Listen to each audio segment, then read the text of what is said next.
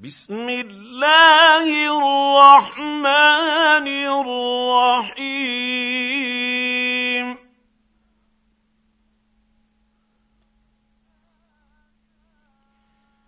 إذا جاء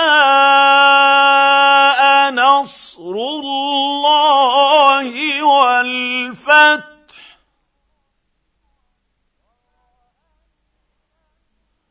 ورأيت الناس يدخلون في دين الله أفواجا.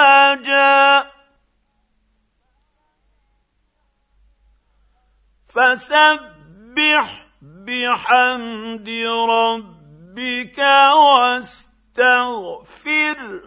إنه